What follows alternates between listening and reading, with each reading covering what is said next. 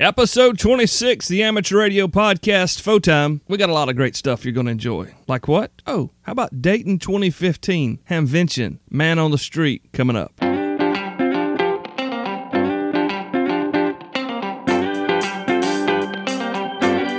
AmateurRadio15.com presents Time, the other ham radio podcast, sponsored by Main Trading Company. Find them online at mtcradio.com.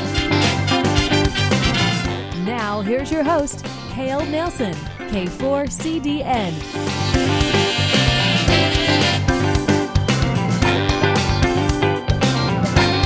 So the Hamvention has closed, and I'm going to date the episode. It's the 18th of May, 2015. I'm Cale, your host, K4CDN. I'm in the shack, and it's hot in South Carolina already. I understand it was pretty hot and muggy this past weekend up at the Dayton Hamvention in Dayton, Ohio. Now, how do we know that? Well, our dear friend Jeremy, KF7IJZ, spent his three day weekend there on site, at the Dayton Hamvention, and we're going to share with you some of his man on the street interview material coming up in just a couple of minutes. Not only was Jeremy there, our friends from Paris, Texas drove up around 900 plus miles to make the trip. They set up their booth and according to Richard, they sold more radios than they've ever sold in their history. We'll hear from him in a few minutes, but uh, don't forget, they didn't sell them all, and they've got some for you. If you need some gear, they're home now. They're back from Dayton and ready to hit the ground rolling. You can find them at mtcradio.com, mtcradio.com, and remember to let them know that you heard about them here on Photime. All right, so Jeremy, share with us what's going on at the Dayton Hamvention 2015. All right, folks, this is Jeremy KF7IJZ coming to you from the Ball Arena at the Dayton Hamvention 2015. The lines were long this morning to get into the flea market. We had a little bit of rain. Lines were long to get into the arena, and the activity is hopping. Let's run around and see who we can talk to. All right, folks, this is Jeremy KF7IJZ coming to you from the Sierra Radio Systems booth with George KJ6VU. I got that right. I always forget your call sign. It's the J's and the Sixes. So we're just here at the start of Dayton 2015. How are things going so far? Hey, Jeremy. Uh, things are really good. It's a big crowd as usual. Last night, we started out at the uh, FDIM QRP event uh, in their vendor night. We set up our new Packtenna also, showed it off, had a lot of interest, so uh, a lot of people there and I'm sure today it's going to be really crowded as usual. Wonderful. So, were you there when Elecraft made their big announcement? No, I didn't see it. I heard about it on the email reflector, and I emailed Wayne and I said before the announcement, "Hey, what's the new announcement?" And of course, his response was, "Tune in on Thursday." a lot of vendors do that. So uh, I know you're going to be busy here at the booth with this, and also with the new Packtenna with Nick N3WG. But what are you hoping to get out of the booth and go see while you're at Dayton? Uh, for me, I think the thing I want to see is uh, what the uptake is on the new digital modes, looking at C4FM radios, looking at what's new in D-Star, uh, maybe the DMR. I don't have DMR equipment, so it's interesting to see where that's going. Um, and of course, I'm real interested in the portable QRP stuff. I'm going to take a good look at some of the CW keys by Kenton Begali. I uh, want to check out some of the high-end keys and see what they're like. Yeah, there's a there's another vendor here, and I forget their name that has uh, really awesome QR like QRP portable keys. Uh, that's usually a couple aisles over from Begali. I recommend you check out. It's like N3ZP or something like that. Uh, but they make really good stuff. And what I like about them is you can get them in the Iron Man paint scheme, which okay, that's not important to performance, but it looks cool. Well, I wish you guys luck, and uh, we'll check in with you later to see how the Packtenna interest is going. Okay, great. Thanks, Jeremy. Thanks.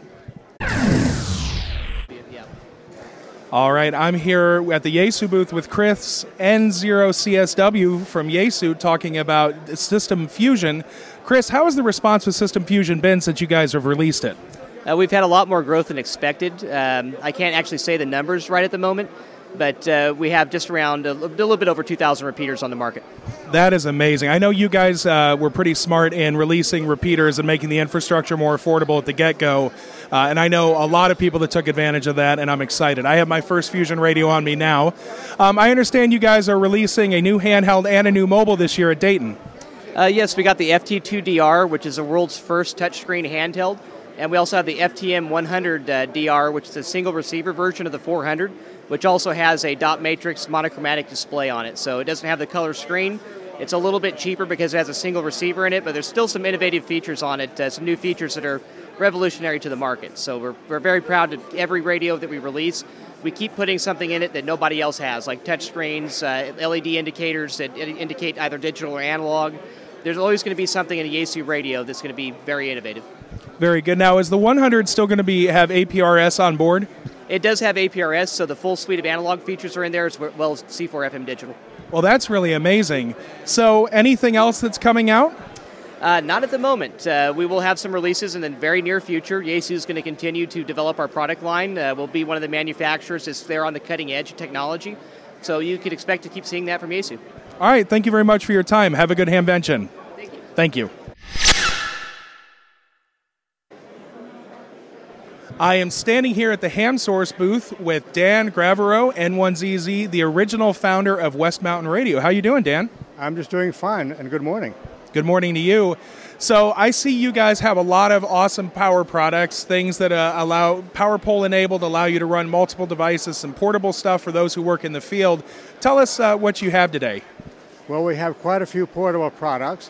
Uh, uh we have a, a small meter that measures voltage and current and it does so very accurately. Handles 40 amps, and is, and it's a wonderful thing to have around your shack and also around your car if you're going to measure, uh, you know, your ham radio set in a car uh, as a mobile setup. Also, uh, we also have a small um, power strip. It's one in and four out, but it's got a very nice, bright uh, uh, LED meter, also very handy to put in your car because it'll tell you if your car voltage is okay and gives you four outputs to run uh, in, uh, all of your equipment.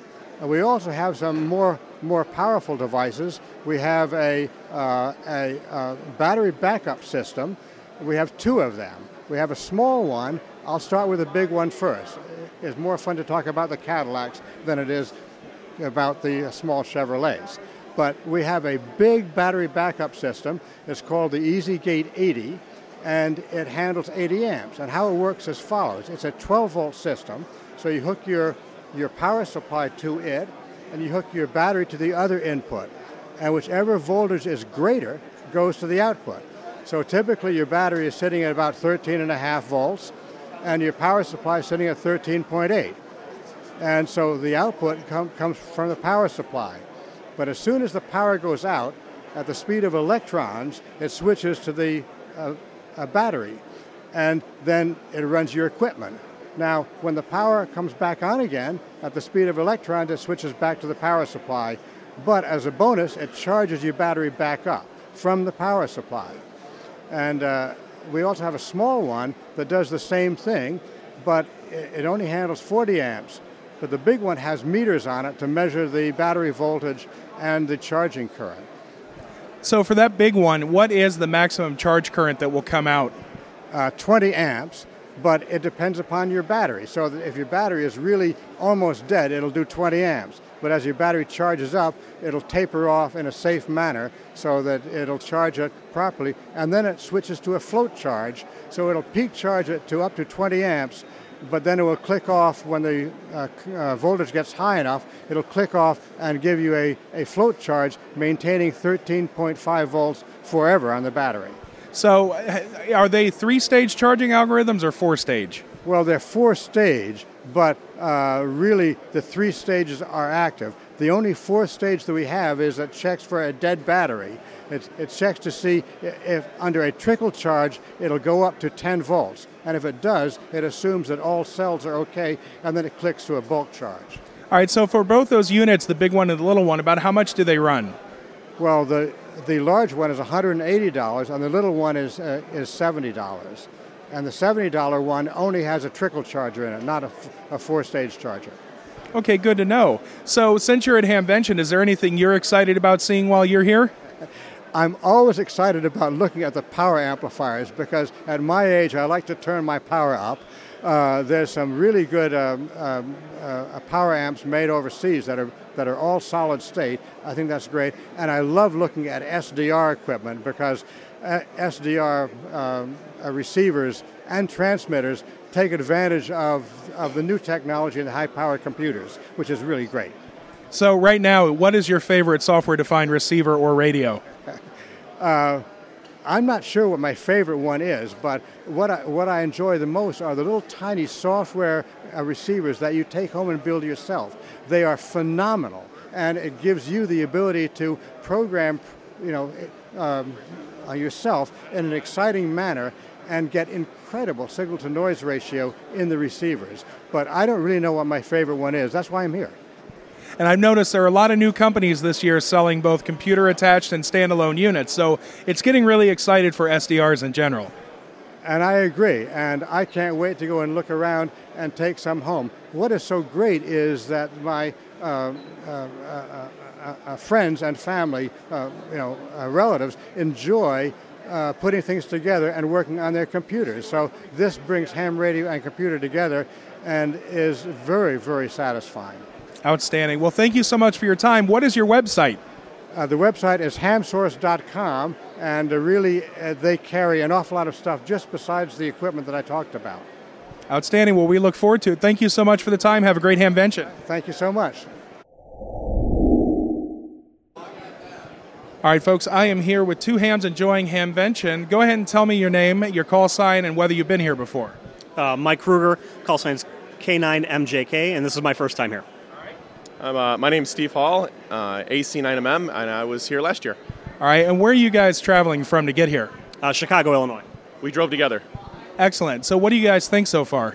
Uh, it's a good, good. Uh, uh, I guess I would call it a ham fest. It's a little bit more than most of the regular ham fest, the local ones. lots to see.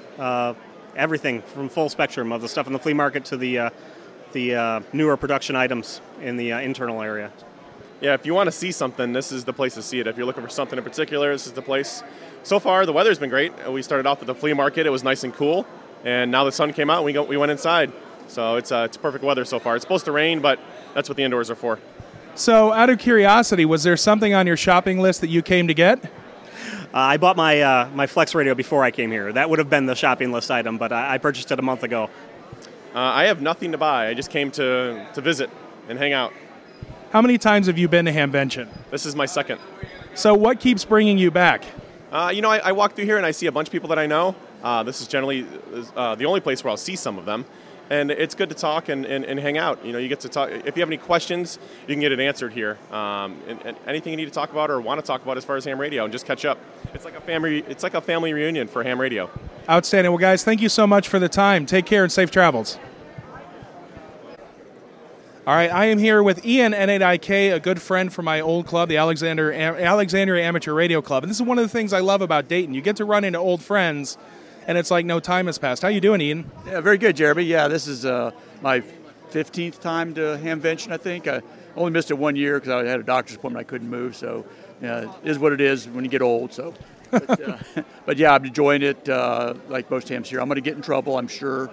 You know, thinking about a, K, a new uh, Elecraft K3S that just got uh, released. Been looking at a K3 for a long time, and uh, the specs are phenomenal. And uh, about time to uh, do major damage to the credit card. It pretty much is the radio, isn't it? Yeah, all the contesters love it. It's a great field day radio because it's uh, lightweight. some people bitch about the the 12 volt power supply that uh, you know, the IMD on it is not what it could be, but that's not what this radio was designed for. Is it's, it's you know, if they went to 48 volt uh, finals, and uh, yeah, maybe, but uh, the specs are so amazing that uh, uh, the receiver and the, trans- the transmitter's caught up with the receiver as far as amazingness. So I think I'm going to take the plunge. Outstanding. So I know you guys are out here as a club. You guys come out every year.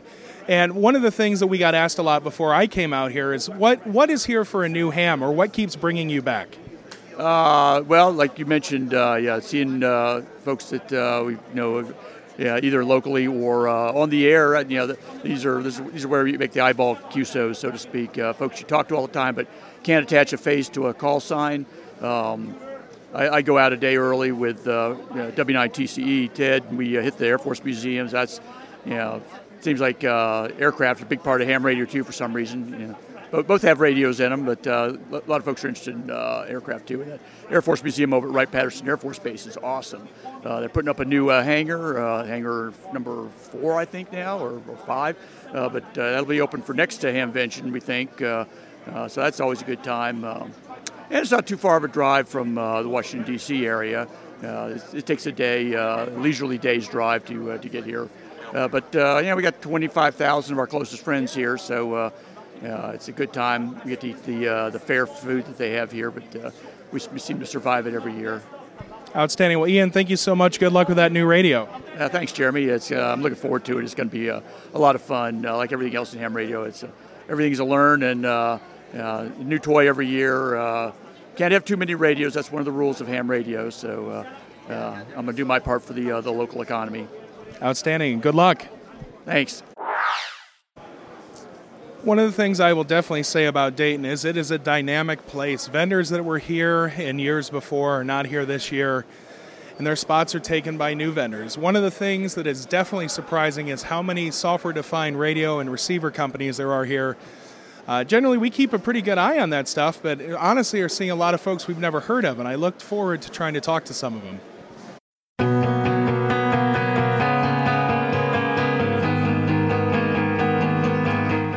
I am standing here with Eric, Whiskey Hotel 6 Echo Echo Yankee, all the way from Hawaii, a listener of the Photime Amateur Radio podcast. Eric, how you doing? Hey, real good. I'm really enjoying the uh, Hamfest here. So this is your first time, right? Yes, it is.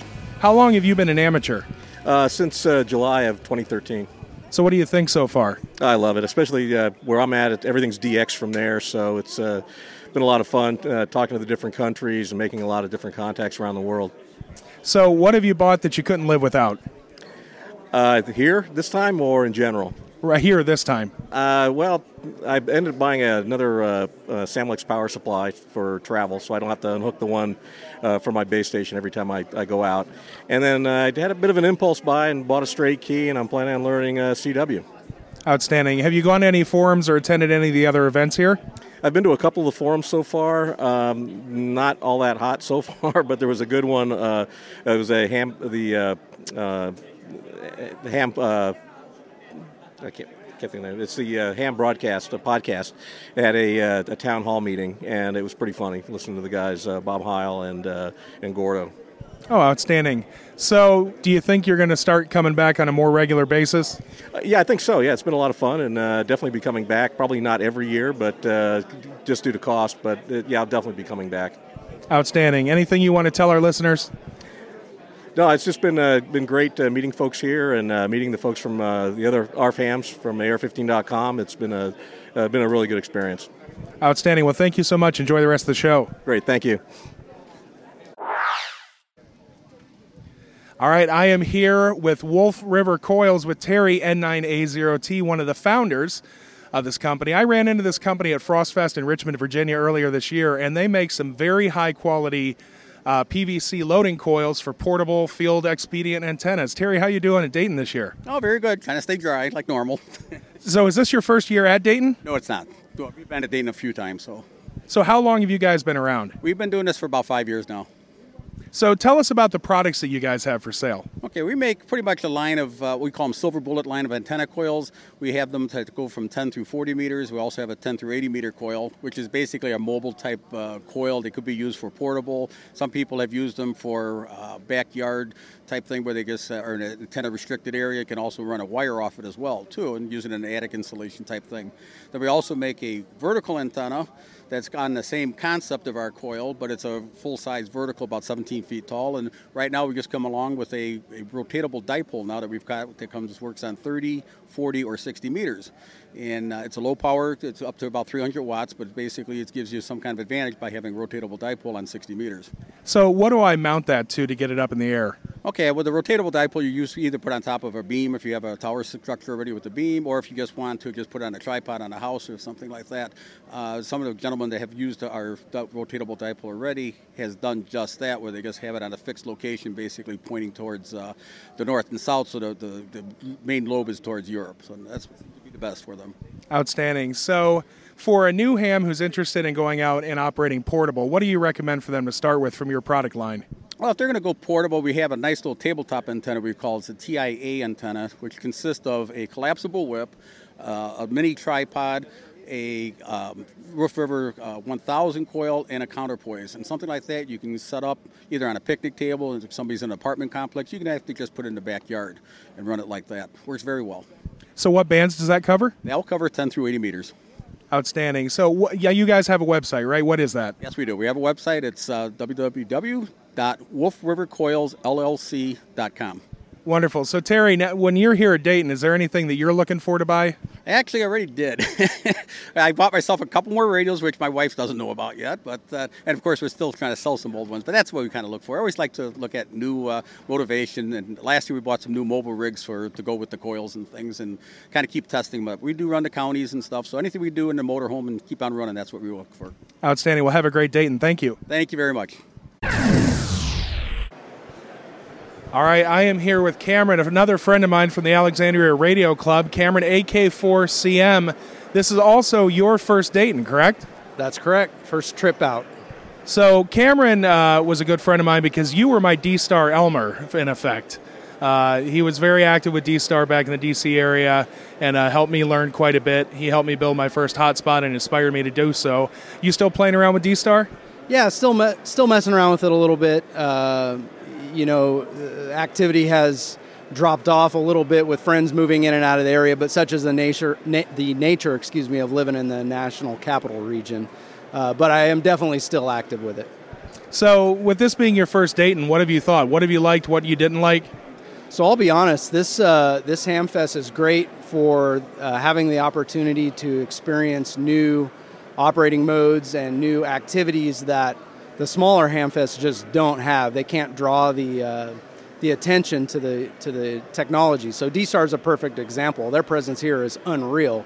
Uh, three or four, you know, between ICOM and, and unaffiliated groups, anything you want to know about D-Star is, is here. I've also explored the, the AMSAT uh, booth and some of their activities, but I think what makes Dayton is the ability to have every operating mode, every activity that you could even conceive of in amateur radio is present here. Outstanding. So, do you think this is going to be something you'll start coming back to? Oh, absolutely. I think uh, I, I kind of noticed this morning. I think the concept is look at what the the um, uh, their idea of what to, to how to pattern Dayton. So this year is homebrew. It's all focused on homebrew, and if it's something that interests you, you're going to have a great time. Uh, you know, maybe if you can't come every year, like I can't come every year, I'll pick the ones that are most interesting to me, and I'll make the trip from uh, from here on out for sure. So, which vendors were the most interesting for you to talk to? Um, actually, f- less on the vendor side and more on the interest group side. I've really been, uh, I've spent a lot of time at the D Star booth learning about those, uh, the, the new equipment and stuff that I haven't experienced yet. Um, I guess some of the GMSK modem vendors and whatnot on the D Star side. And then the AMSAT booth, I, I, spent a lot of time there, and they're more of an interest group than a, than a vendor per se. Uh, but they're certainly driving uh, uh, activity towards vendors once you find out what it is you need to become involved. I also experienced the, uh, the uh, demonstration on satellite pass communications, and I thought that was just incredible. And kudos to the AMSAT group for putting that together. Outstanding. Well, thank you so much. Have a safe trip home. All right, thanks. I am standing in the TAPR booth with Steve, N7HPR, president of TAPR. These guys are generally on the forefront of what's coming next in amateur radio. Steve, how's Dayton going so far?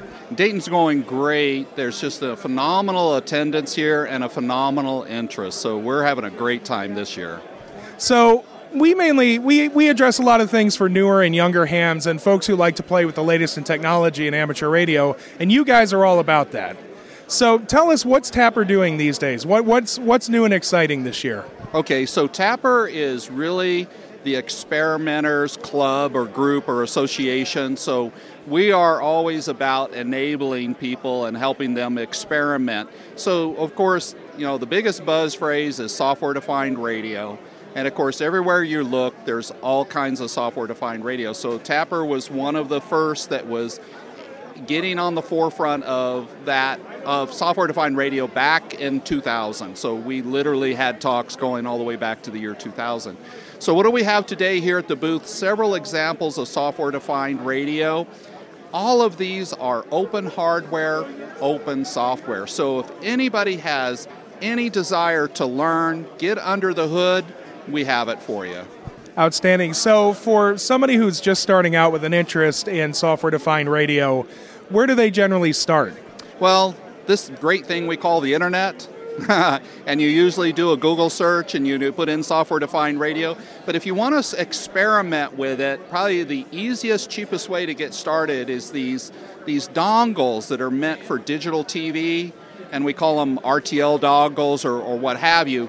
If you Google RTL dongle or RTL software defined radio, you'll see these dongles and you'll see a plethora of software that'll run them. Now, these dongles are receive only but they get you started. And you can tune them through different frequencies. You can tune them to ham frequencies, non ham frequencies, see what's out there. And you can have a lot of fun for about 20 bucks. Outstanding. Now, is TAPR showing off anything new this year? Yes, we are. We've got several um, things beyond, SDR. For example, another thing in the experimenters realm is uh, they like to keep very accurate time.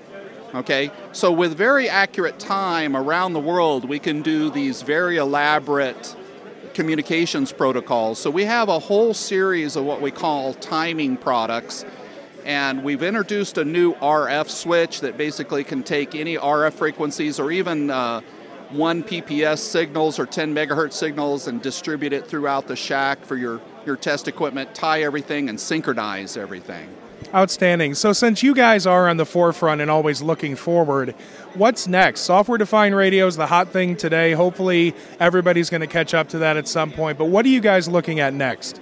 So it's interesting because we we always have our eyesight on the horizon, and we're trying to see what pops up over there. Nothing really is is jumping out, let's say. But what I've been observing, and I've kept, I've kept my eye on that horizon because I'm trying to say, okay, what is that? What can I put my finger on? I think really the answer is is is combining things. We're seeing more and more integration. So it's not one thing. It's taken a lot of the things that we know today. I mean, gosh, the, the computing power we can buy today for such a low cost, BeagleBones, Raspberry Pis. So now we've got the computing power in a very small package for a very low cost now you're starting to see things go into smaller and smaller packages doing more and more things. So I think what's really on the horizon is basically a smartphone type of device that's really ham radio instead of being phone. I mean, what I would hope to see, and there's several people working on it, go on Kickstarter and look at the Pocket SDR project. This is a great example. All open, open software, but basically it's a apps running on a touchscreen doing HF radio. How cool is that? It is absolutely cool. And that's one of the things that we sometimes get disappointed that we don't see the manufacturers catching up with those technologies as quickly. There are things that my smartphone has done for years that, you know, the big 3 can't compete with yet, and that's kind of the forefront and what we enjoy seeing. Well, and don't wait around for anybody, quite frankly. I, I mean, big three or, or little three or whatever, the, the, the basic building blocks exist today. You can put them together, a little bit of glue, a little bit of software, and you have it all together. And then write about it. So, probably one of the best products that TAPR has is not only do we have the booth here at Dayton Hamvention, but take a look at the Digital Communications Conference. We do that every September. This year it kind of rolled into the first week of October. But the Digital Communications Conference, in conjunction with the ARRL, we do a call for papers. People tell, talk about their projects. It gets published in a paper proceedings, and we video record the talk and we put it up on the internet. The past five, six years of the Digital Communications Conference is online. I invite you to go up there, take a look at some of those talks, see what it's like. More than anything, come to the DCC. It's a great opportunity to socialize, talk about your project. If you don't talk about it, we have a demo room. Bring your stuff, set it up. It's free. I mean, it's free to, to demo, but of course, there is a cost associated to the conference because we got to pay for the hotel. Outstanding. So, if I wanted to learn more about TAPR, what website would I go to? Okay, very easy. www.tapr, and that's Tango Alpha Papa Romeo.org. All right, outstanding. So, you as a Dayton participant, what are some of the things that you are personally interested in looking at while you're here? Uh, you know, it's interesting because now that I'm more in a leadership position in amateur radio, it's not so much that I don't have as much time on the bench as I used to. I was much a contributor, making projects, talking about them, writing about them. My job now is helping people get to that level. All right, so I go around, I talk to a lot of people, I encourage people, I invite people, and say, here, this is what TAPR's all about. If you're an experimenter, we're experimenters, let's get our heads together. There's nothing, I'll tell you what, I haven't seen an experimenter that's a lone wolf, okay? And the hacker ethic is very alive and well in amateur radio, and part of that hacker ethos is sharing. And I'll tell you what, that's what TAPR's about. It's about sharing. And that's what we want to do is invite people that want to work together, whether, you know, if you, we can see you at the DCC, great. If we can see you at Hamvention, great. But if, if anything, we can see you on the internet, videos, exchange, anything to contribute and advance the radio art. Well, outstanding. I picked up in HackRF yesterday that I look forward to dipping my toe into the SDR water, so I have a feeling I may be a, become a member soon. Then uh, make sure you have a, a podcast with Michael Ossmann on that HackRF. And Michael actually at our banquet last night gave a wonderful talk about the hacker ethos and how it, it, it is very similar to amateur radio. We did video record it. We'll get it up on the net, so hopefully, you know, it'll be up on the net about the time this podcast hits it. But I invite everybody to to look for Michael Ossmann's talk about how he found amateur radio, and you know, and you know, if you're part of the hacker ethos or you got it one foot in one and one in the other, I'll tell you what, it's a lot of the same culture, and there's no reason why we can't be doing the same things. It's all about having fun. It's all about learning. Well, thank you very much for your time. Enjoy the rest of Hamvention. And you too. Thanks for chatting.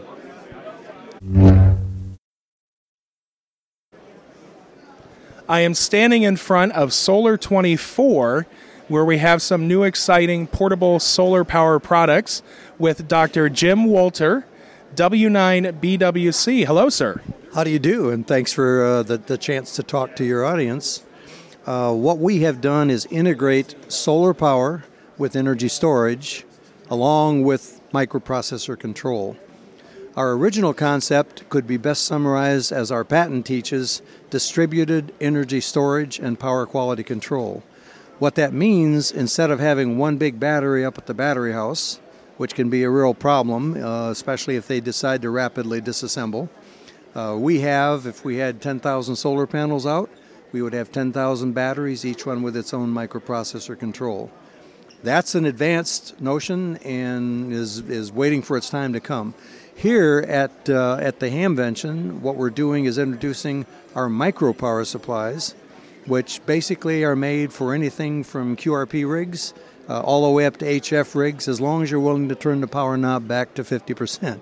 So tell us a little bit more about these little modules I see on your table. Uh, basically, what we've done is use monocrystalline solar panels because they're the most efficient. Uh, we have picked as energy storage lithium iron phosphate. Very careful that you say all that because they are the safest lithium battery that you can buy. Ours have been tested by UN uh, certified laboratories. It's called uh, UN 38.3, which is a standard that allows us to ship these products anywhere in the world that believes in UN, and uh, and it can be air, sea, or land. So we, we can ship from the internet, and uh, we're here in Dayton enjoying, uh, I think, a very very nice reception for our product. So our signature product here at Dayton is something we call the mini power supply. It's ideally suited for QRP operation. Um, I've got an 817 over here that, that I'm using as a demonstration unit basically with a 30 watt solar panel and my power box uh, you could run continuously 24 hours a day as long as you said i'll go to bed at 3 or 4 in the morning so uh, basically we're, uh, we're here selling a, a solar power supply for ham radio service but that service, actually, uh, and it, it troubles my heart to think that there should be maybe a thousand of these in Kathmandu right now. Because if we had these things distributed amongst uh, emergency service first responders, what have you, uh, there would be no power problems running communications. And so that our, our vision in starting the company uh, really began by looking at what is called O3B, the other 3 billion people who circle the equator and have no power whatsoever. But they are now getting an internet signal from the O3B project. The satellites are up, the signals are coming down. Now, at, at this point, they're coming into dish antennas and they'll be distributed locally. But basically, what we're saying is that we are going to enable 3 billion people who have no power whatsoever, have been, have been living, I'm sure, a wonderful life for the last 10,000 years. But the, as, we, as we hold this interview, we're going to find uh, maybe one or two or three kids born who will become a PhD in physics at uh, Caltech, will become a PhD engineer from MIT, will become an MD from Johns Hopkins. He'll do it in his village, he'll do it in his language, and you'll do it with a series of lessons that come over the internet, and they'll be free. So education is going to change, and this is a generational thing. It's going to happen in the next 25 years, but those kids are being born today. They have the internet, they just don't have the power, but the sun shines all day, every day on the equator. So, one of our visions is to really see this product basically reach distribution in third world countries. So, it's, it's great to run ham radio, and that should go with it. Uh, but uh, our, our heart's desire right now, we're, we're older and we'd like to give something back. And this is our way of saying thank you for everything that's, that's been given to us. Well, wonderful. So the unit itself is kind of an all in one box. You have, as you mentioned, a battery and your solar charge controller plugged in. Um, tell us a little bit more about how much storage capacity there is in the battery and, uh, battery, and a little bit more about the charge controller itself. Uh, the storage battery itself, uh, we, have gone to a modular approach to energy storage. I talked about getting UN 38.3 approval. It's on our single pack, which is what's called a 4S1P, meaning it has four series cells. 1P means there's only one row of them. And that is a 40 watt hour 3200 milliampere hour uh, battery pack. Uh, excuse me, 3200 milliampere battery pack. So that battery uh, running, for example, a 5 watt QRP rig, and thinking of the duty cycle maybe at 50% or something like that, uh, you'd probably be running 5 watts, and we could run 8 hours on just our box because it's 40 watt hours of energy storage. The really, really strong story, story to tell here is actually about the charge controller. You're looking at it, and uh, it's a circuit board, but it's a very special circuit board in the fact that it's all software defined, and we have left probably 90% of the space in that microprocessor for external applications. Uh, we have what are known as prototyping areas on the board where you could put your favorite app in. It could be Bluetooth, it could be a monitor, uh, streaming, a bit streaming monitor for the output of the system. Uh, if you cared to, you could run a weather station or a local LAN internet station in a faraway village, basically by using our expansion areas because the microprocessor has got all kinds of power.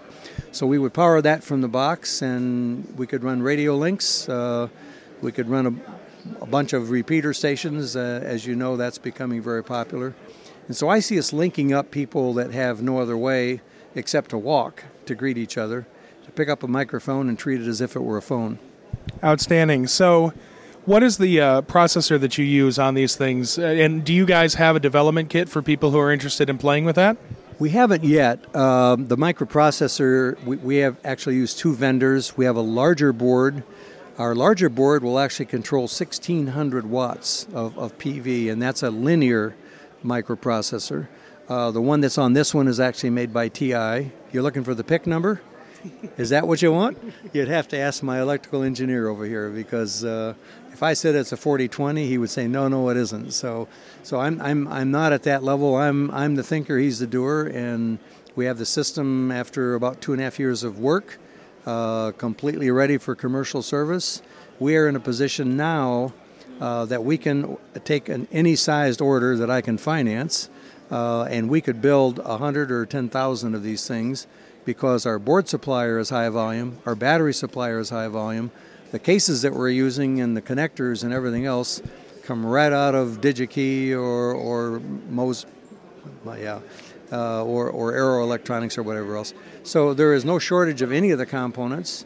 Uh, we would have to ramp up in terms of assembly operations, but basically, we're not building the boards. They're being built in a very advanced uh, um, uh, board house, and, and it's all surface mount technology. So in the box themselves, uh, do you guys have all of the battery protection, low voltage disconnect, uh, over current protection, under uh, voltage protection, and everything that one needs? I mean, is it a completely self-contained unit? I'm trying to think of something we have that you didn't mention, but uh, basically what we've done is use a protected battery to start with. So our battery uh, uses what's known as a poly switch. It's a wonderful new device.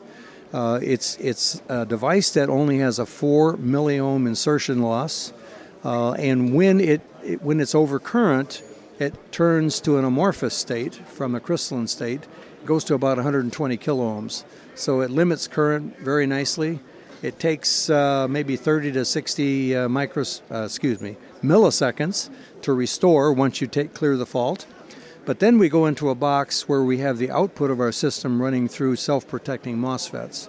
The self protecting MOSFET that we've chosen here because we were making a rig that we wanted to span the whole the whole scape between uh, QRP and an HF rig is a 20 amp output system. If you run 22, 23 amps, those MOSFETs basically open the circuit, turn on a red light, and tell you you've just exceeded the power limit of the unit. So if you stay at 20 amps or under, it continues to run as long as you feed solar power in and you haven't exceeded the battery's capacity.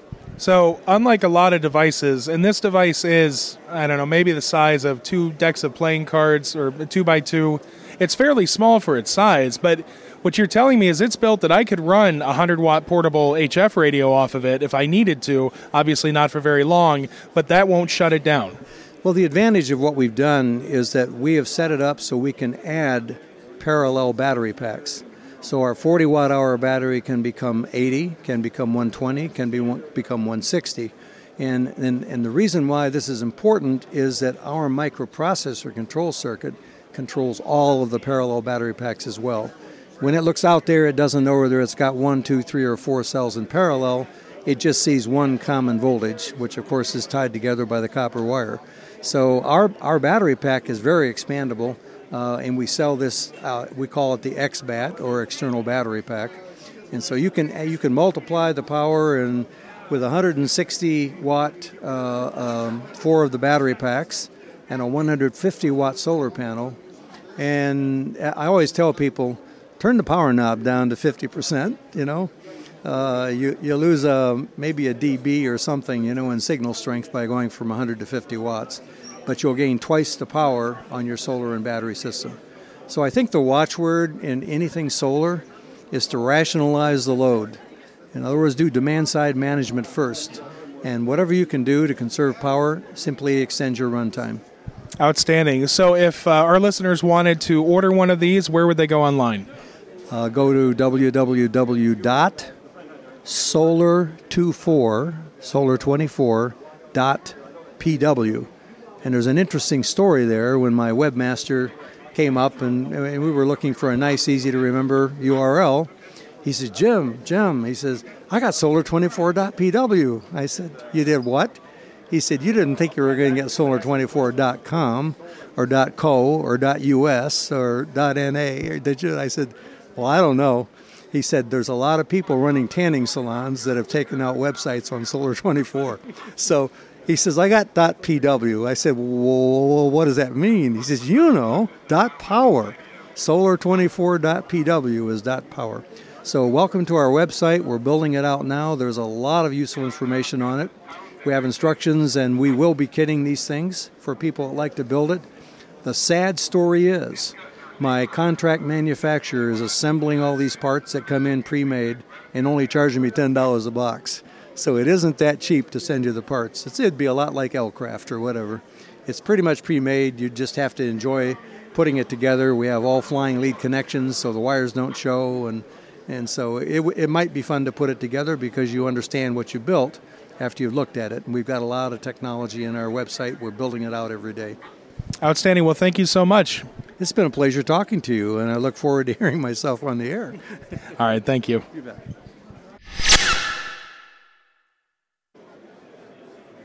I'm standing here in front of the Pignology booth with Nick N3WG, friend of the Photime Amateur Radio Podcast. Nick, you look exhausted here at the end of day two. Yeah, I can't feel my feet any longer. I'm losing my voice. I think last year I lost my voice entirely at the end of Saturday. Uh, it's been busy, long days. What's the upside? Not exactly sure yet, but I'm sure something will come to me. Met a lot of nice people though. So, how have uh, people responded to the Packtenna? They're very interested in it. Uh, they like the uh, the unique way we did the balun and the uh, the nine to one Unun. Um, I think we got a winner with it. Uh, time will tell, but uh, there was definitely interest in it. George gave a presentation on it that was well received, standing room only. So, and we were flooded with people afterwards. So that was good. Outstanding. Well, I hope you get some rest tonight so you can actually try to enjoy Hamvention tomorrow and uh, have safe tra- uh, safe travels back to California. Yeah, we usually take Sunday off, and um, I believe we're going to the Air Force Museum at Wright Patterson Air Force Base tomorrow. So uh, we're going to relax on Sunday and then head out. Thank you. Outstanding. Thanks. Thank you.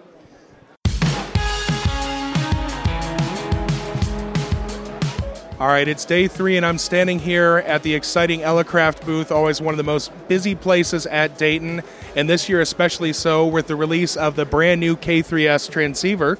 I'm here with Eric Swartz, WA6HHQ, one of the founders of Elecraft. Eric, how's Dayton going so far? Oh boy, this has been our best Dayton ever, and that sounds like something we say every year, but actually with the K3S, it's been incredible. Why don't you tell us about the new radio? Yeah, the K3S is the most. Uh, my voice is going here, so excuse me after the, after three days of Dayton. I um, it's the latest version of our K3. We've now upgraded the K3 with performance improvements and also usability improvements. It's an evolution on the product where we've added considerable improvement to our performance of close-in dynamic range. Um, much quieter phase noise on our local oscillators. We've added a USB interface that has full sound and controls instead of a serial cable for the radio. Um, in addition, we still support the older direct audio uh, line in, line out connections and uh, serial control for if you want to keep using that. But this is a single cable solution for most uh, most people now to hook up to their digital mode, uh, software programs, things like that. We've also um, added additional improvements on the actual RF board for the radio, better sensitivity, uh, especially on the higher bands, 6 and, and 12 meters. Um, and also uh, redesigned things like the audio output circuitry for even better audio. And uh, we added coverage now for the new 630 meter ham band, too. The new synthesizers and updates to our main boards allows you to go down in the 470 kilohertz region and below. Uh, and listen down there. We have a uh, low level output so you can drive an external amplifier if you want one for that band too. So, really, quite a bit of new stuff on the radio. And uh, going with it, we've added some upgrades to our P3 pan adapter. We've added an option for a built in watt meter display and transmit envelope waveforms so you can see your modulation envelope. And, and with a directional coupler that comes with that option you can put that after your radio or your amplifier so you can make sure you're not overdriving your amplifier too. So you have a real-time display of that in addition to our regular pan adapter on the P3 Outstanding. Now, one of the things, a lot of our listeners own KX3s, myself included. And one of the things that was really cool about the radio is that I'm able to get almost 200 kilohertz of IQ data out to be able to use it with a band scope or other software defined receiver applications. Do I have that ability with the K3S? Um, K3S also is 200 kilohertz out. It's not IQ output, it's actually an 8.2 megahertz IF output. If you actually want to use IQ output, and actually this has been the case from very first uh, when we first had the IF output, um, there's uh, several adapters that will give you IQ. They'll convert the 8.2 megahertz IF output down to IQ baseband. Uh, LP Pan from Telepost Inc. actually is probably the most popular box doing that. So we can give you IQ if you want to go directly into a sound card, or if you want to go for higher performance into our pan adapter at 8.2 megahertz, of course, you can do that too. So you have the best of both worlds.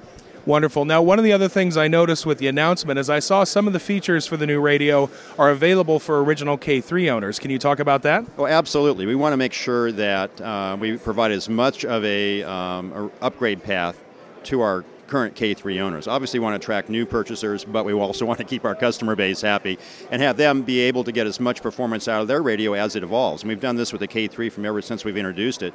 As we introduced new firmware or made available new hardware upgrade mods or new modules, that radio we sold you know, six or seven years after introduction was a very much improved radio over the original one, but you could bring your original ones up to very close to that level. In the case of the K3S improvements, you can take the new synthesizers and plug those into your old K3. You can buy the um, additional second preamplifier we added, a new KXV3 board. You can plug that into your old K3. We'll be offering uh, later this year as we get caught up on our K3S production additional boards like the um, I/O board that adds the USB I/O for data mode and uh, and control and audio. That will also be able to be added to it too. So uh, we have a lot of incremental additions that you can take your old K3 and upgrade that. We want to make sure you can you can you can't get all the way to a K3S, but you can get darn close, and that's really the goal here. Well, that's one of the things we really love about your products. You guys have almost an unparalleled commitment to your customers. I know my KX3 and my amplifier have been back to your offices to have certain upgrades that were made after my release because I have a relatively early serial number. And uh, actually, I want to thank you guys for being so involved with your end users. The software updates are phenomenal, and you guys really take care of us. Well, that's really important to us. I mean, we want to stay close to our customers, and we listen to them, good and bad. I mean, if you have a complaint or anything, I want to hear that, or my support guys want to hear it. Our goal is to fix your problems and also to keep you happy obviously keep you coming back for us to keep us in business, but the only way that's going to be happening if you guys are happy and you tell your friends. So we want to make sure that we give you as much both in terms of support, upgradability, as much as possible. It's you know within our ability to do that. So we'll keep doing that going forward. All right, I know you guys just released a brand new radio, but is there anything else on the horizon we should be looking for? Oh, I'll always have new things sometime in the future, but nothing next week. we're, we're, pretty busy with the K3S right now, so I, I think we'll, that'll be the major new thing you see for a little while. All right. Well, I look forward to talking to you at Dayton next year. Now, you here as a ham, is there anything you were looking at it for or looking for at Dayton? Oh gosh, I think I got about 10 feet out of my booth the whole Dayton here. We've been mobbed the whole time. Somebody posted on Twitter picture of our booth on Saturday saying typical Elecraft pileup, and literally it was. We could barely move. So this is the first day on Sunday where it's a little more quiet, though quite busy here, that I've been able to actually get out and talk to people like yourself a little bit and got out, got out of the chair where I'm taking orders in the booth. So I haven't had a chance to walk around too much, but I'll probably sneak out later on today and see what I can find. Wonderful. Well, Eric, thank you very much for the products and for taking the time to talk to Photime. Well, thanks a lot for stopping by. I'll look forward to hearing from you in the future. All right, thank you. Across from the Elecraft booth, you often find a lot of vendors that build accessories for the wonderful Elecraft radios, and I am standing at QRP Works, the manufacturers of Keylog Go and the Ham Central Terminal. This year, they've released a new product called the Sidecar. I'm here with the operators of the business, Steve, KB3SII, and Shell, KF0UR. Gentlemen, how's Dayton going? It's going great. Very exciting this, this year.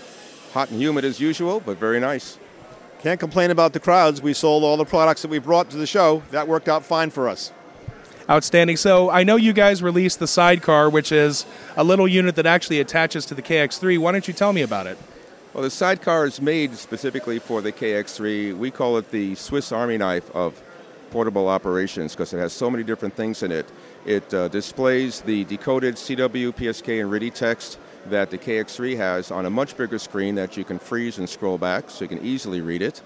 It has a log built in for 1,000 QSOs that you can export when you get home into an ADIF file. It has message generation in there, rig control, contest features, Summit on the air features, County Hunter features, the list goes on and on. It's a lot of different features for a lot of different users.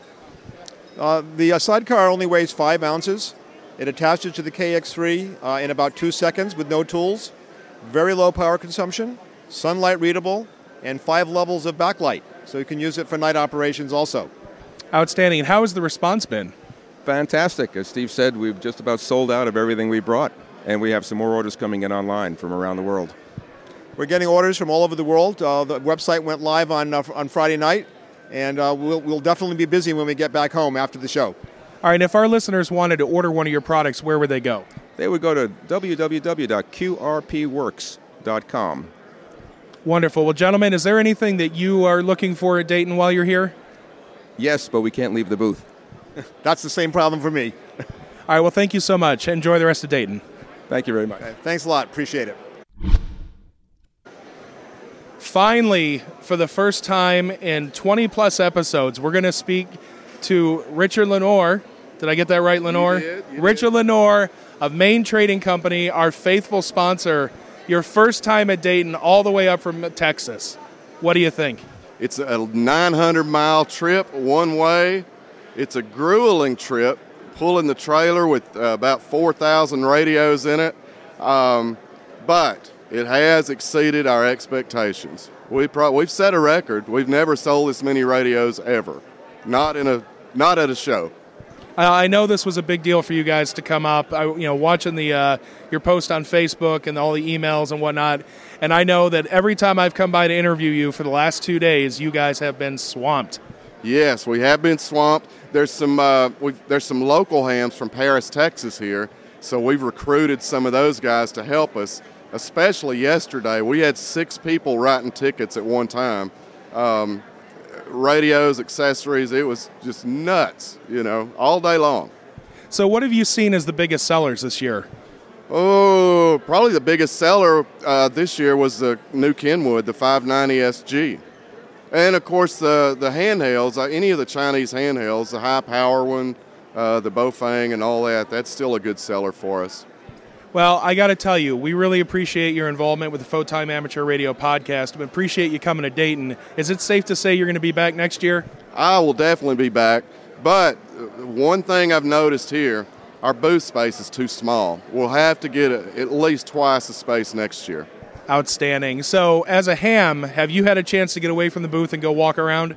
Just a little, just a little, kind of before the commercial vendors open up. And uh, yeah, I've been here several times as a spectator, and Dayton is awesome. I mean, it's awesome. Well, Richard, thank you so much for you do for us and for the community. Have a safe trip back to Texas, and we'll keep sending people your way. Thank you very much. Seven threes, y'all. All right, thanks. Back at the TAPR booth with Mike Ossmann, the inventor of the HackRF, which is an absolutely wonderful gateway drug into software defined radio receivers and radios, actually. Uh, Mike, I understand you just got your call sign 60 days ago. That's correct. I've, I've uh, finally uh, decided to bite the bullet and go take the test. Outstanding. AD0NR. So, how long has the HackRF been in production now? Uh, it's been in production, uh, well, it's been a, a, long process to get here. Uh, many years of figuring out how to build such a thing, and a couple years of development and beta. And uh, the first beta boards were uh, released in the summer of uh, 2013. But in the fall of 2014, I finally started shipping HackRF 1, which is the commercial version with the nice injection molded plastic enclosure and everything. And uh, right now, actually, the third production of HackRF1 is in process, and I have a number of resellers around the world who uh, have them in stock, and uh, and it's all rolling. So, talk about, if you could, the HackRF is a wonderful device for somebody who is really interested in understanding more about software defined radio applications. What did you have in mind when you designed it? Well, you kind of hit the nail on the head there. Uh, one of the things that I really wanted to support was education. Uh, I teach a, a two day crash course in software defined radio. Mostly I teach at information security conferences because that's the, the community that I come from. And so I try to get more people in the, in the InfoSec community into software defined ra- radio to figure out how to use these modern tools to support the security testing of diverse wireless technologies. But anyone can get into software defined radio. It's if you're an amateur radio operator or a wireless uh, researcher um, of any sort, if you're just somebody who wants to tinker with wireless things and experiment with new communication systems, software defined radio is the best way to do it. And I'm, I've been in the process of putting my two day course online actually on greatscottgadgets.com. Uh, I have a, a, video series called SDR with HackRF that is an ongoing video series where I occasionally post a new lesson uh, and assign homework and get uh, try try to make the content that, that I do in my, my two day class available to the whole world under an open content license. So, uh, getting back to your original question, one of the motivations for me to build HackRF1 in the first place was to uh, was to have the right tool for my class, the right tool for people who want to learn SDR, the right tool for people who want to experiment with the broadest range of digital radio technologies that they possibly can. And uh, additionally, I just wanted the device for myself. I wanted to have something in my laptop bag that I could carry around with me everywhere and not have to have a million different pieces of equipment for a million different uh, radio technologies that I want to hack on. I want to have one box that's small enough uh, and low power enough that I can just carry it around in my laptop bag and plug it in and have it powered over USB uh, and so forth. But if there's one overriding reason why Developed HackRF1, it's because I just thought that the world needed open source hardware for software defined radio. We have a lot of wonderful open source software for software defined radio, uh, but prior to HackRF1, there wasn't any open source hardware for software defined radio, and I think that's a very important thing that the community needs. So tell us about what are the, the specs for reception and for transmission with the HackRF1? The, the top level specs, the things that are most important to know are the the range of operation, of, the range of frequencies of operation, and uh, and the sample rate. Uh, it operates from one megahertz to six gigahertz, and actually just this weekend I announced that that's the new spec. Uh, I used to say it was, well, originally I was trying to design so it would be 100 megahertz to 6 gigahertz, and then I figured out it would be 30 megahertz to 6 gigahertz, and then it seemed to work pretty well down to 10 megahertz to 6 gigahertz. We keep moving this spec down and down and down, and it was 10 megahertz to 6 gigahertz for a long time uh, and then um, but we noticed that we were actually able to optimize it so that it could work lower than that. But i wasn't 100% confident in that until we had a few productions going and we could actually see that performance consistently. So now we've seen that and so i decided to lower the official spec. So now it's 1 megahertz to 6 gigahertz. Uh, but um, you, tu- you can tune over the 6 gigahertz band, and anywhere in there you can get 20 megahertz of bandwidth, transmit or receive. It's half duplex, so you can transmit or receive, but not both at the same time. And, uh, and it's USB powered, so USB 2.0, uh, you can just plug it into your laptop and go. Um, and so those are the kind of the things you need to know. 20 megahertz of bandwidth, anywhere between 1 megahertz and 6 gigahertz, uh, transmit or receive. And approximately, I know it's a very small, low powered board. Approximately, how much power output do I get on transmit? On transmit, the, it varies a little bit by the frequency range you're in, but the maximum transmit power you get in most bands is about 10 milliwatts. So it's not a lot of power. It's not really designed for operating in the traditional sense. It's designed for experimenting. I think of it as low cost, uncalibrated test equipment that you can use. It's a signal generator and a signal analyzer, and uh, you can produce any radio signal and you can analyze any radio signal uh, on your bench across the room. Uh, and if you want to do something bigger, higher power, you're going to have to do things like your own amplification and filtering, and you know take responsibility for for the signal that you're producing. So you had mentioned again your website. Tell us your website again and any other good sources online folks could go to to learn more. Sure, it's greatscottgadgets.com, and uh, that's where you can find out all about HackRF and about my, and you can start watching my video series SDR with HackRF. Uh, I also recommend you check out GNU Radio at gnuradio.org because that is the center of the open source software community for SDR. Um, pretty much everything that's going on in the software defined radio world that is uh, open source software is centered around GNU Radio. And uh, it's a wonderful community of developers with a very active mailing list. Um, also, the um, also the HackRF community is pretty active with a, a mailing list and a very uh, very active IRC channel. Uh, so I recommend people get online, check out the video series, and uh, start playing with open source SDR. Wonderful. Well, thank you so much for coming to Dayton again. I know this wasn't necessarily your first home, but you guys have definitely been well adopted by us, and I uh, look forward to talking to you next year. Well, thanks for having me, and it's been wonderful. Uh, uh, I feel like I've been welcomed into the amateur radio community more than I ever thought was possible. So thank you. All right, thank you. Standing here with Mark, W8MDX of iPortable, makers of wonderful uh, portable radio cases that are lightweight, weatherproof, and uh, make things really easy to get your radios out. Mark, how's Dayton going? Oh, Dayton's excellent. We uh, we've been coming up here for uh, well, actually 30 years, but we now have a booth uh, selling products. Uh, we're from the Dayton area, so uh, really enjoy the show every year. Wonderful. So last year I bought one of your boxes and did a video of it on my YouTube channel. And then I come by the booth this year and see that you guys have really upgraded. Yeah, we went uh, this year. We went to uh, commercial racks. Uh, guys wanted to uh, run to mount larger radios in these racks, so we we made the shelves a little wider. And by doing that, we found some commercial racks that we're now using for the, the housing of these.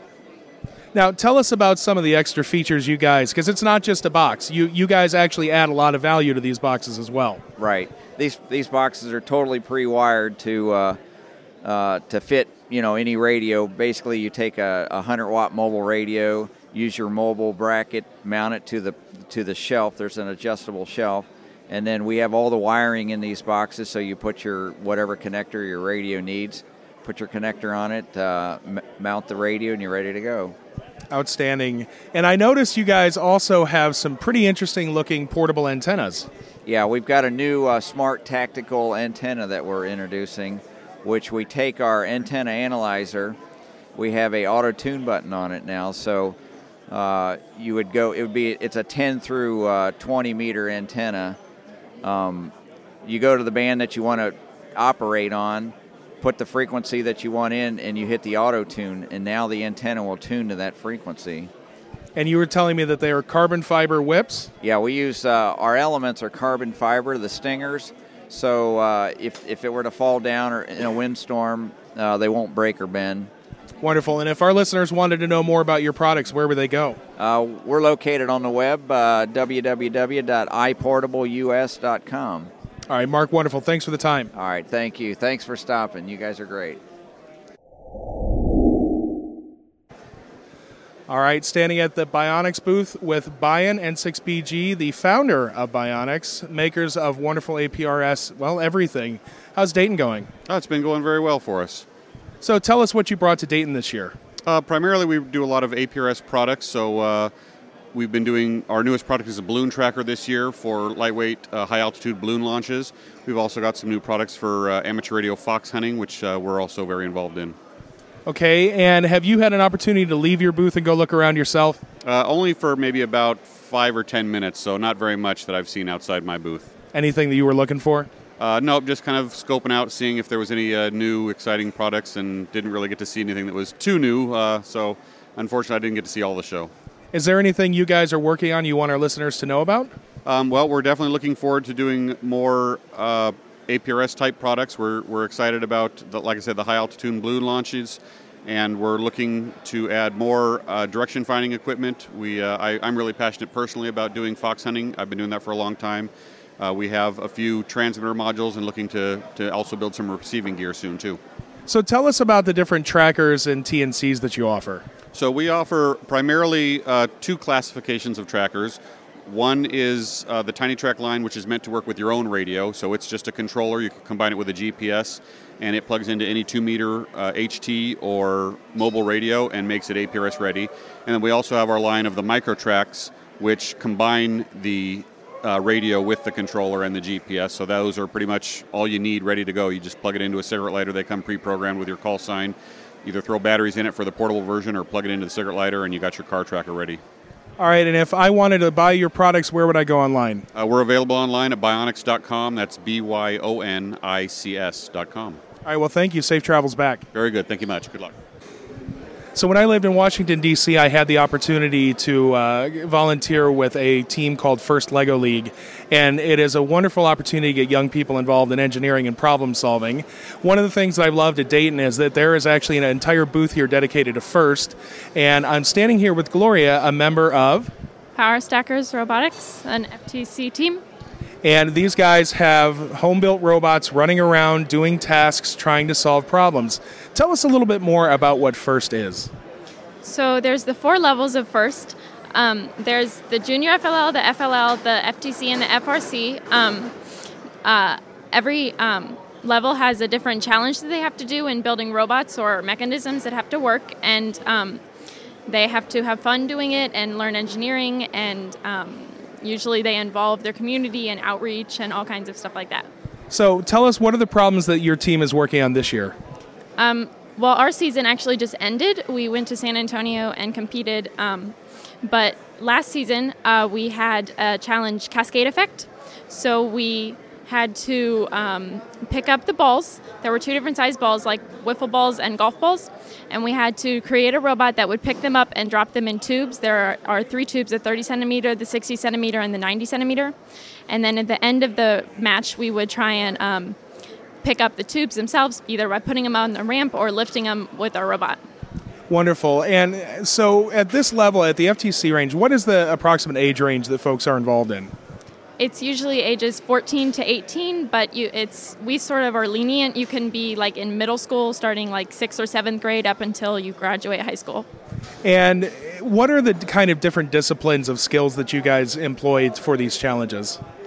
Um, for our robot, we learn engineering. We have to uh, revise and use the engineering process. We have to program and use uh, 3D CADing.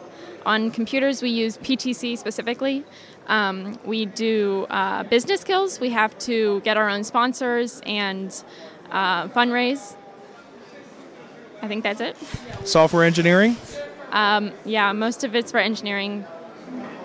and electronics. Yeah, we do um, a lot of STEM concept things. So we do the, um, we engineer, we have to um, brainstorm, and the electronics we do. It's actually being revised next year. Uh, we usually use RobotC to program, uh, but next year we're using Java. So we're going to have to learn that this summer. Outstanding. And having, how long have you been participating? Uh, this is, I think, going to be my fifth year in first. And w- how has this shaped what you're going to do next? Um, I, I I actually don't know what I want to be when I like grow up, like as a career, but I have actually started to think about I might want to be like an engineer. Really think I would enjoy doing that. If it makes you feel any better, I haven't decided what I want to be when I grow up either.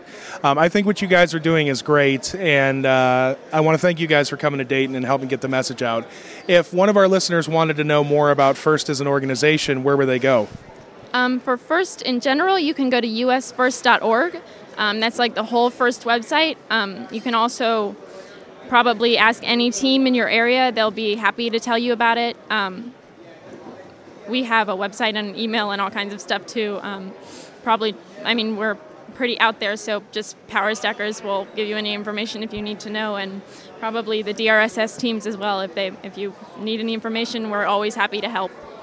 Now, you had mentioned that you also learn about community outreach. Talk about some of the things you do with that. Um, well, actually, uh, at Hamvention, we count this as an outreach, so we have to um, get in uh, communication with all kinds of um, leaders and people setting up uh, different events. So, like, we do the Tech Fest, we do um, Hamvention, we were at uh, Space Fest yesterday at the Air Force Museum. We do outreaches at schools, and um, we go to all, a lot of our uh, sponsors. So, like, we've gone to UES, a company around here, and the Dayton Children's Hospital, stuff like that. Wonderful. Well, thank you so much for what you guys do, and thank you for talking to Photime. You're welcome. Thank you for your time. As well.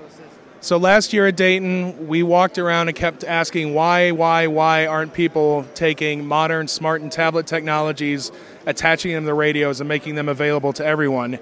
Well, I'm standing here with a man who is trying to answer that question. Chris, KD2BMH for Algoram Radio, the founder of the Whitebox Radio. How you doing? I'm doing great. How you guys doing? Doing great. Why don't you tell us a little about about white excuse me, what Whitebox Radio is? Okay, so I was going backpacking many years ago, and or about three years ago, and I I brought my first smartphone with me, and I didn't really know much about hams at the time, but I'm a computer engineer by trade. So I had my smartphone. I'm in the backcountry, and I'm an Eagle Scout, and I'm wondering why I can't use my phone in my emergency preparedness mode if I broke my leg or something. So I came back and I started researching and figuring out uh, what what we would need. Was it a technical limitation? Was it a political limitation? And I stumbled upon the amateur radio crew, and in particular this group called TAPR, Tucson Amateur Packet Radio Network, and they uh, they connect. They're the people who make software-defined radio. A lot of the cutting-edge software-defined radio tech come from them. They also invented this thing called the terminal node controller back in the day that kind of is in part of all of our cell phones. So I started talking with them and uh, started building devices. I'm now on my third year working on it, and uh, the architecture is really based on how a smartphone works. I, I love to rip apart smartphones and see what's going on on the inside. So in your phone, you actually have two computers. There's one that's called the application processor that's running Android or iOS, and that's really a solved problem. You can go to Texas Instruments and you can buy a package from them, and it's got all the parts, you know, and you can just throw it in whatever. But the cell baseband modem is completely locked down, and it's owned by Qualcomm, you know, or it's owned by Samsung, and we can't use them on the ham bands, and we can't put big amplifiers on them. So I decided to make my own open source baseband modem that was aimed at amateur market.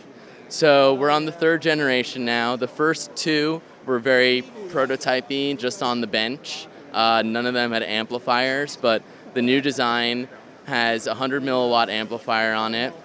It has four bandpass filters. It operates from 50 megahertz to 1000 megahertz, and so you can slide in the bandpass filters for whichever band you're interested in and it's running a small embedded uClinux system. So uh, the new one has U- USB on the go. You can plug in sound cards, you can plug in Wi-Fi, Bluetooth, GPS units. The idea is that you can use your phone for the foreseeable future. Use your phone as the interface to access the radio. So you connect to the radio as a Wi-Fi access point when you're on the go, and then you open up a web browser and you can just talk right into the web browser. We use WebSockets and the Web Audio API. So, you know, we're trying to mix together modern, you know, software tech that the younger generation knows about and mash it with the older stuff that the ham guys have been in charge of, but I want the ability to have a big amp on my smartphone and take it in the backcountry. So that's kind of the idea. Outstanding. So basically, what we have here on the table is a unit that's about maybe a three by two decks of cards standing together, and you just basically plug a smart device into it. That's right. Yeah. So it's uh, it's six inches by three inches by one inch tall. That's the current design. We can shrink it down even smaller, but I'm using the, the smallest available parts that you can actually use with a contract manufacturer, like that you can easily get uh, availability with. We do want to ultimately make a device that you know fits in your pocket that looks like a smartphone but has an HT antenna sticking out and a nice 5 watt amp. But it's going to take us, you know, a couple more generations to get there. But the hardware is now at a point where people could really start to mess with it.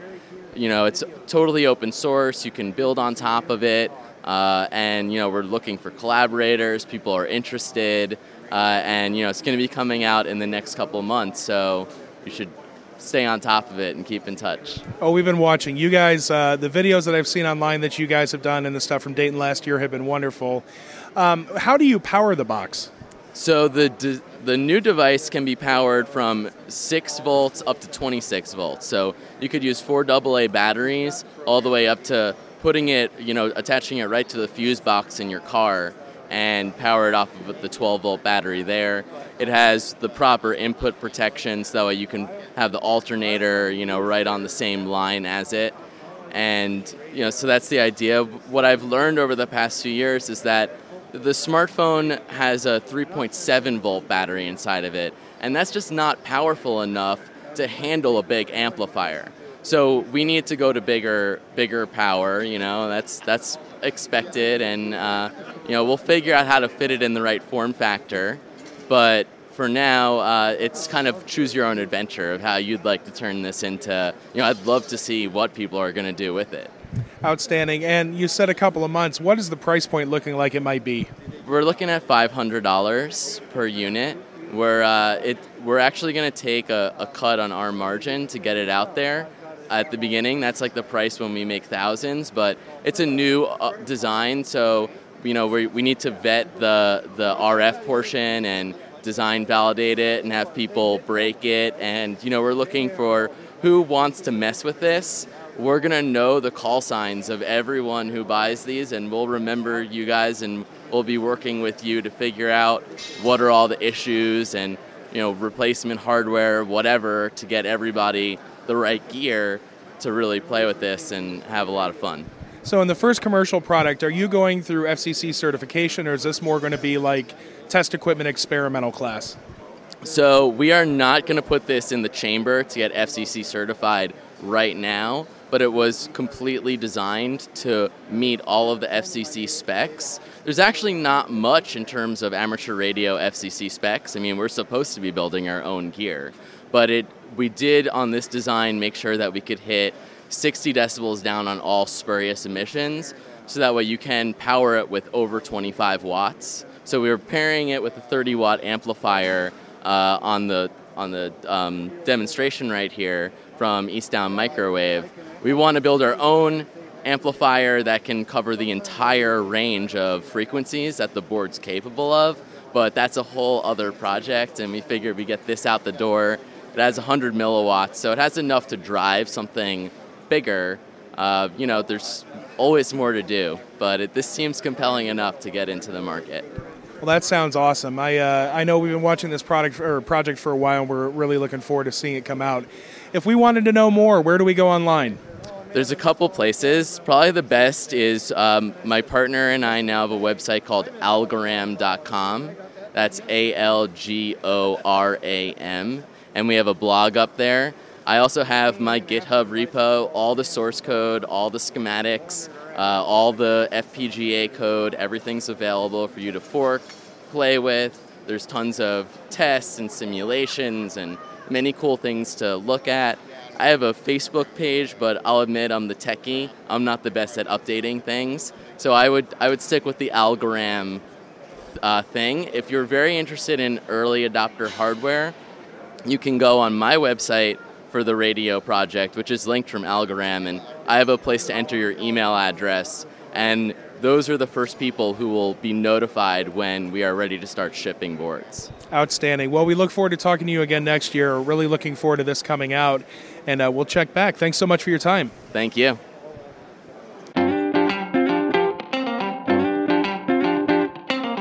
Jeremy, we really appreciate you giving us your three day adventure at the Hamvention 2015. Thanks for the updates throughout the weekend, for driving back and forth, for giving me some excellent material to share here with the listener.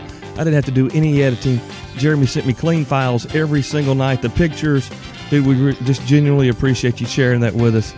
Uh, I think you had some drivers and some helpers along as well, so thanks to those guys. I'm not going to call them out on the air but we really appreciate them. We appreciate MTC Radio for showing up at Dayton as their first time vendor.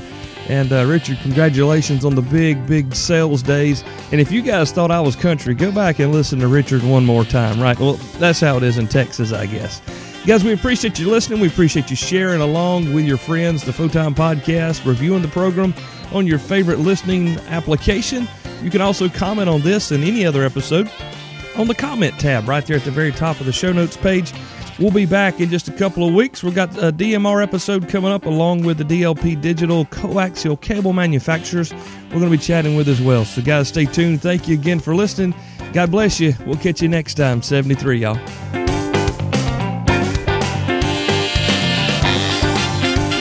Thanks for downloading, listening, and subscribing to AmateurRadio15.com presents Photon, the other ham radio podcast. You can find our past episodes, web links, and more at amateurradio15.com. That's amateurradio15.com.